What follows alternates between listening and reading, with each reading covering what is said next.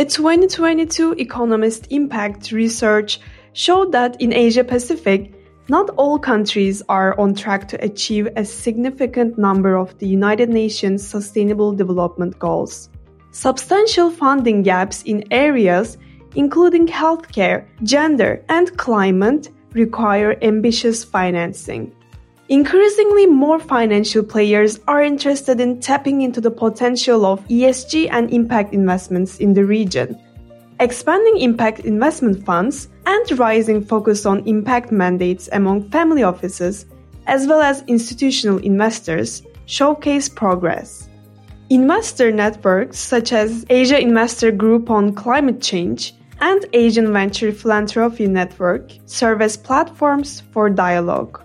To address social and environmental challenges effectively, key stakeholders need to ensure that impact capital is deployed strategically, matching with the right opportunities. What are the opportunities investors can leverage to generate social and environmental value along with economic returns? What is the role of innovative models of business and financing in unlocking the potential of impact driven investments? Welcome to Asia Perspectives from Economist Impact. I'm Bilge Arslan. You're listening to the ninth episode of the series, Shelter from the Storm Investing in the Era of Uncertainty. In our previous episode, we focused on the startup ecosystem in Asia Pacific. In today's episode, we will discuss how to advance impact through investments in the region. The podcast series is supported by EquitiesFirst, the opinions of our guests are their own, and editorial control remains with Economist Impact. Two guests are joining us today to share their expertise on the topic. Joining us from Hong Kong, we have Hannah Lee. Hannah is head of Asia Pacific ESG equity research at JP Morgan, which was ranked the number one ESG research team in 2023 by Institutional Investor. Prior to this, Hannah held various roles at JP Morgan across equity sales and research in both London and Hong Kong, having moved to JP Morgan in 2013 from the buy side. Hannah, welcome to the podcast. From here in Singapore, we have Natasha Garcha. Natasha is the Senior Director of Innovative Finance at Impact Investment Exchange, otherwise known as IIX. She has worked on gender lens investing initiatives and impact measurement work in Asia Pacific, East Africa, and the United States. Natasha also co-founded the Shades of Happiness Foundation, a nonprofit with the mission to empower children from undeserved communities in India through access to quality education. Great to have you join us today, Natasha. If I can start with you first on some definitions. What does impact investment mean to you based on your professional experience, particularly in the context of Asia Pacific? There are other similar terms used, such as socially responsible investment, ethical investment. I also know that you have some experience around innovative finance. So, how does innovative finance fit into the impact investment ecosystem? That's a great question. So, firstly, thank you so much for having me here. I think this is a very important and timely discussion. And let me dive right into what impact investment means. And it really, I think, is when you are intentionally making investment decisions with the goal to generate both financial and social or environmental returns, hopefully all three. But in my view, there's three things that would make a financial instrument innovative. First, if they are designed to balance risk, return, and impact, very often we see impact management is done in a silo or it's outsourced. This assumes a lack of understanding that impact can actually really mitigate your risk and stabilize your returns. The second is if you go beyond the traditional ESG tick box checking approach, where the main focus is really on negative screening, on looking at public data and external policies. I feel if you truly want to design an innovative instrument, you need to be using capital to amplify the positive impact and to really make sure that you're able to track, manage, and report on that in a very transparent way. And then finally, I don't think you can be innovative without being inclusive. I come from a hedge fund background, and I know that gender diverse teams outperform the market by 6%. In the startup ecosystem, you see gender diverse teams outperform by 21%. So, really, there is a lot of research that shows if you embrace diversity, equity, and inclusion, or DEI, it is very much at the core of solving complex sustainable development issues. Hannah, if I could come to you on how ESG investing is being deployed in Asia, Natasha highlighted risk management as a way to think about impact investments. So, from your experience in a bank, what are some of the social themes on your agenda? And do you think that the emphasis on E, S, or G varies? Thanks for having me as well on the podcast today. We are speaking to institutional investors uh, globally. In the past, negative screening was quite a clearly adopted majority strategy for a lot of ESG funds here and globally. And actually, we now see ESG integration as the dominant investment style for most ESG funds managed globally. So that probably is as the name suggests, a deeper integration of ESG considerations into investment decision making. And you can think of ESG a little bit as a scale. At one side would be impact investing, which is what we're talking about today. And at the other end would be, I suppose, investing purely for financial returns with a sliding scale in between, depending on how much a particular manager wants to incorporate ESG and to what end. So in terms of which of the pillars of ESG have more emphasis, G, the governance portion, has always been considered by investors and in many cases can be considered of as having predated ESG, the acronym. Other than that, environment does get a lot of attention. And if you look at what sort of catalyzed a lot of the ESG investment around the region, it has been around the last few years when we did see some major commitments in terms of climate from China, Japan, and many other major economies around the region social issues are not science based like environment. And so, therefore, that can pose some issues in terms of how you measure impact or how you can quantify certain issues. I think a lot of investors have actively tried to look either for investment ideas that could help with SDGs, the Sustainable Development Goals, for example, in, in social pillar. But also, we have seen what I would maybe term an increasing financial materiality of some social issues. For example, we've had quite a lot of supply chain reorganization in this region recently, and that has brought with it or highlighted some social issues, which I think investors are paying attention to. If we dive deeper into the materiality assessments you are conducting for investments, what are some of the sectors and business models for which social issues are more material in the context of Asia Pacific? If you look at the sustainable development goals that tend to be targeted most by impact investors. They really are decent work in economic growth and no poverty. We see that, or and there have been lots of high profile cases, for example, in supply chains that are very labor intensive. And I think that's a theme that's quite relevant to Asia. You know, Asia is a very non homogenous region. So I think some of those supply chains can be perceived at being higher risk of certain social issues, or that also provides an opportunity for social impact. If you look at a theme like social or financial inclusion, then that has a clear social angle. And here, of course, in Asia, there are lots of companies that might have that delivery of sustainable development wrapped up in their normal business activities. And you can see that, for example, in banks or certain fintech companies. Natasha, coming back to you here to understand the key players in the ecosystem a bit more, from your experience, who are the main stakeholders that are really the key catalysts to channel capital to support business models that contribute to sustainable development? You should be able to design instruments, vehicles, or even any kind of financial structure that is able to attract the right players with the right incentives and then align those incentives to reinforce each other. So what do I mean by that? I think it's often helpful to create a blended capital structure where you have capital coming from multiple sources, public sector, private sector, even philanthropic capital can be blended. And for instance, our Women's Livelihood Bond series, when we issued an orange bond last year, uh, orange bonds focus on gender equality, and it was very much focused on emerging markets we're doing this in a very challenging time. Last year in Q4, was a time where the markets were very stressed in the fixed income side. We had obviously geopolitical issues, which unfortunately continue to intensify.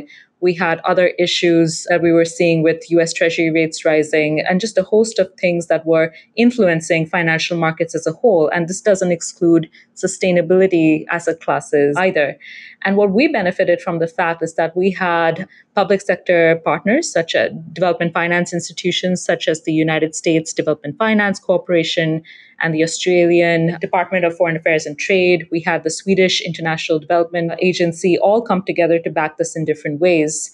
And I think the combination of all of this not only helped us de risk the security and create a very unique offering in terms of impact, but it also helped us therefore attract investment capital from the private sector. So we had large institutions like Nuveen, which is a trillion dollar investment fund, participate in this. We had everything ranging from there to smaller family offices sitting here in, in Asia Pacific who bought this and other asset managers, foundations from Europe. So it attracted a wide variety of capital from the private sector side because we had the right blend of capital from the public sector side as well. And I think that's really the beauty of working in this space of sustainability is that there doesn't need to be one single catalyst or source. I think the Orange Bond initiative is a great concrete example of the inclusivity point we brought up at the beginning. Now I want to shift our focus a bit to the investment process itself. Hannah, what are some of the criteria you consider when assessing ESG investments impact?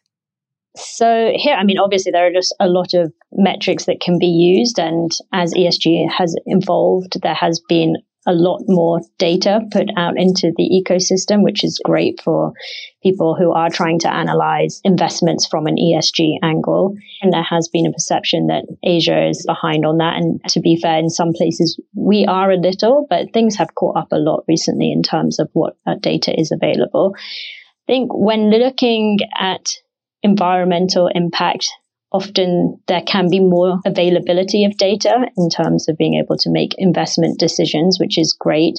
A lot of that in Asia has centered around climate because regulators really have moved to push corporates in particular to release more climate data ahead of potential other environmental parameters. Social issues, there can still be a data challenge to assess what sort of impact investments or portfolios are having. And we are maybe moving more towards these issues being considered financially material as increasing regulation globally to try to incorporate due diligence and concerns around modern slavery or any sort of human or labor rights abuses that could happen in certain supply chains. So there, I think there's been more emphasis on engaging with companies and checking around auditing standards on what their policies are with regards to treatment of workers and certain labor practices. And that's where it's also interesting to explore kind of policies around whistleblowing, etc., which can really also help safeguard against any kind of issues. So that's more on social as a risk management. Then there are some guidelines out there. The podcast series Shelter from the Storm Investing in the Era of Uncertainty is supported by EquitiesFirst, a word from our sponsor.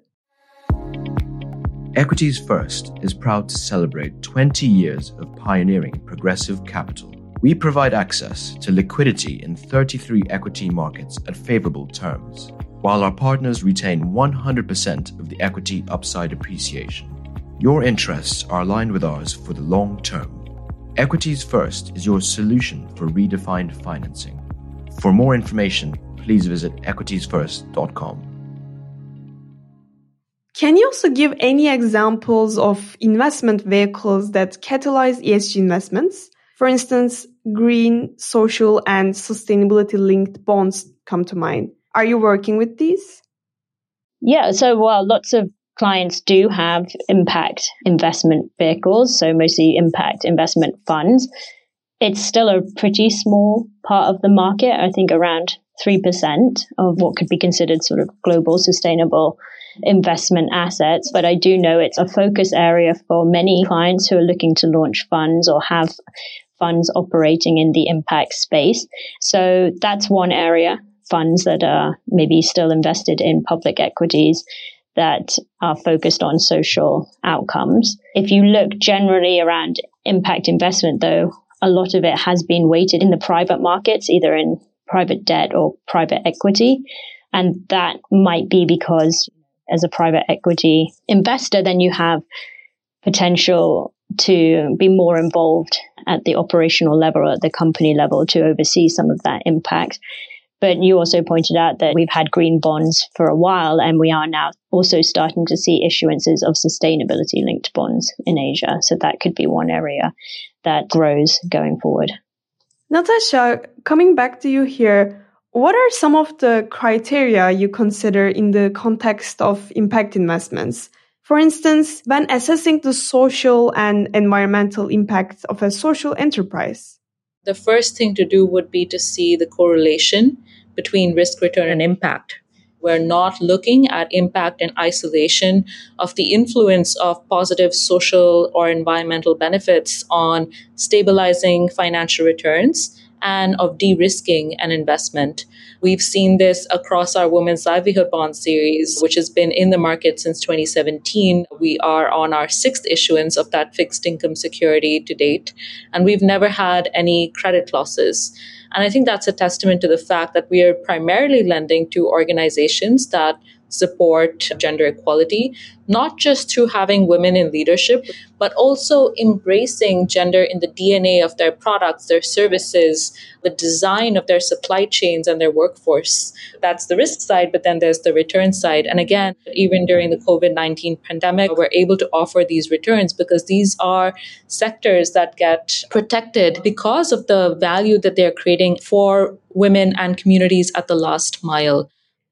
Inclusivity and gender equality seem really at the core of some of the investment considerations for you. For investments to actually create real impact on the ground, you would need an enabling ecosystem that supports both investors and founders. So, in your experience, which Asia Pacific countries, geographies have been at the forefront of creating this enabling environment? And what are they doing right? How can others adopt the best practices?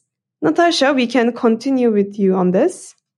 When we construct portfolios, it's really bringing together the various elements different countries have to offer. So in our portfolios, we will feature, say, clean energy companies from India, which is really one of the largest emitter of greenhouse gas emissions, but is also at the forefront of innovation in many ways.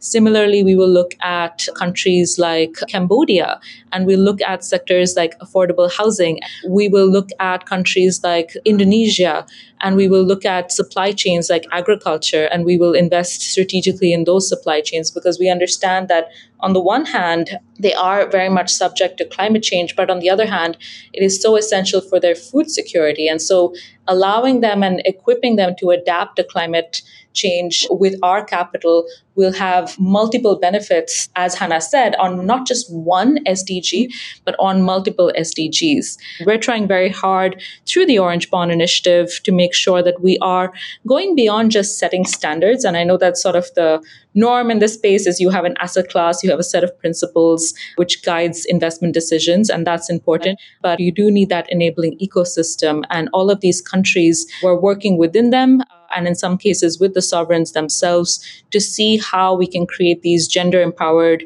ecosystems through the Orange Bond Initiative. So I know that there are Orange alliances that are being built in ASEAN. They're also being built in other parts of the world, like the Caribbean. And I think that's going to be really instrumental in making sure that capital is accompanied by the right tools for, say, impact confirmation, where you verify impact at the last mile with end beneficiaries. And things like that allow you to create more transparent and more transformative impact, addressing the elephant in the room to mitigate the risks that we see of greenwashing and impact washing. I think despite some of the challenges in terms of measuring impact, which really kind of comes from the fact that there is this potential like common criticism around impact investing because there's a potential trade off between higher risk and longer time horizons for the impact. So sometimes there can be a bit of a mismatch of expectations there for investors. But being able to standardize and measure some of the impact outcomes could help build a framework for greater adoption of impact investing. What's happening in the EU often has big knock on effects, especially within the world of ESG investing.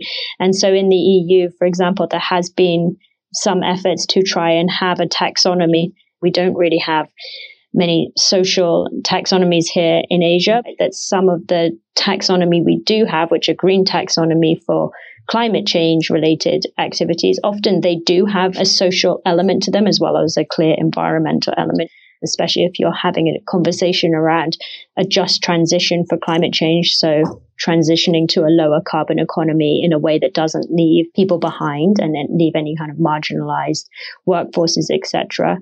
And then globally, there are other efforts such as the Impact Measurement Project, and that's also working to try and build a consensus on how to measure, assess, and report impacts for people and the environment. And that particular initiative is also supported by the UN, for example. So I think some of these higher level global initiatives are also quite important rather than just the regional ones. Thanks, Hannah, for outlining that global picture for us as well. And Natasha, would you like to add anything to the challenges mentioned, including measuring the impact, standardizing definitions, and also the fact that impact investments mostly require patient capital, which can create some mismatch of expectations from the investor side? Do you have any other examples of roadblocks that you encountered? So I'll take the uh, example of how the Orange Bond Initiative comprised of a multi-stakeholder steering committee uh, as I said, blended finance is important. And so we've made sure the steering committee has multiple actors from public sector, United States DFC, Australian DFAT, for example, private sector investors, banks like ANZ, law firms like Shearman and Sterling, but also equally importantly, nonprofits like water.org or hybrid organizations like IIX, which sit at the nexus of many of these that work with communities at the last mile. And because of this sort of approach, the way we have overcome some of these challenges is I would say the first challenge is we always think about gender in a silo. We see gender equality as really a cross cutting solution across the sustainable development goals to solve issues ranging from climate change to sustainable peace through these investments. Our bonds are both orange and they are sustainability bonds, which means they have elements of both green and social. And I think that's a very powerful way to address that sort of silo in which we put impact sometimes, that it always has to focus on one singular type of impact, whereas actually these problems are complex.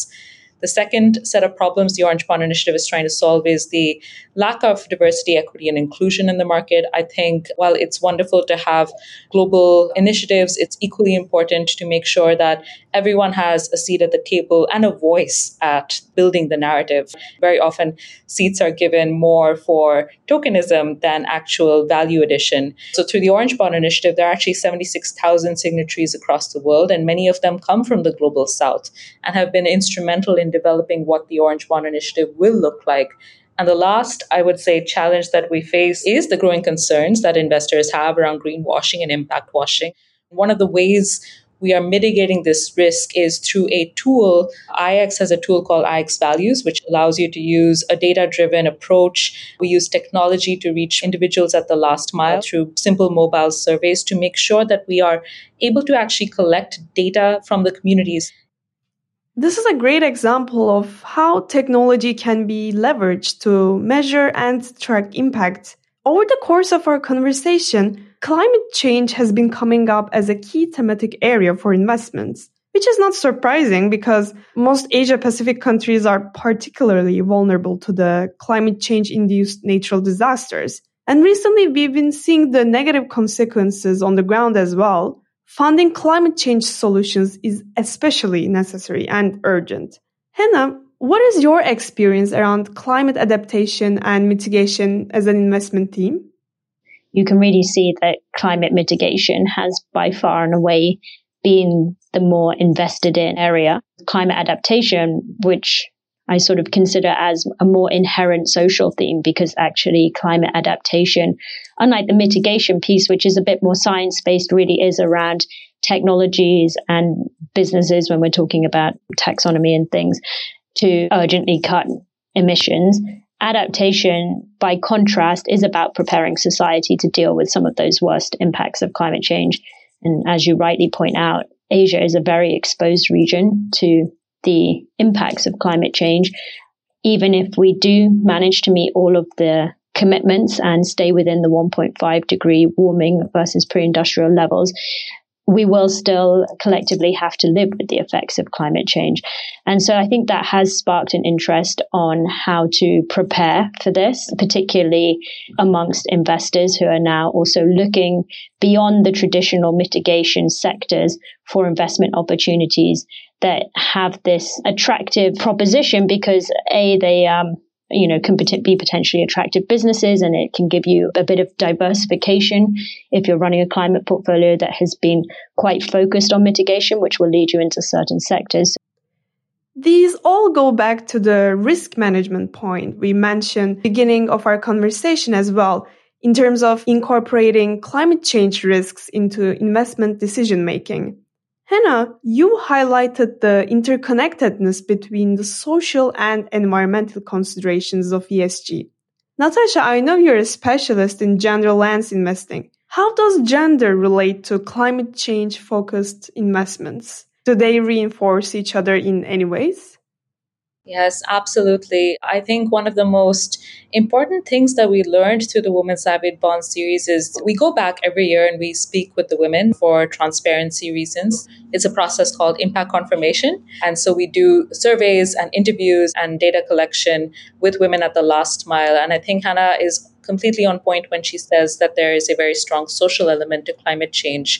As I said, it's not, however, just about thinking about women being disproportionately impacted by climate change which unfortunately majority of the literature focuses on that because they are so closely linked with the problems and they are therefore also very, very well positioned to be part of the solutions. Our upcoming issuance, which is going to be closed in a few months' time, is really attracting investment capital from investors across the world. And women uh, being empowered to solve some of these challenges could also mean improved food security and water security in the region. In fact, agriculture and water are two of our big sectors in our upcoming issuance. That's all we have time for today. Thank you, Hannah and Natasha, for sharing your views and insights.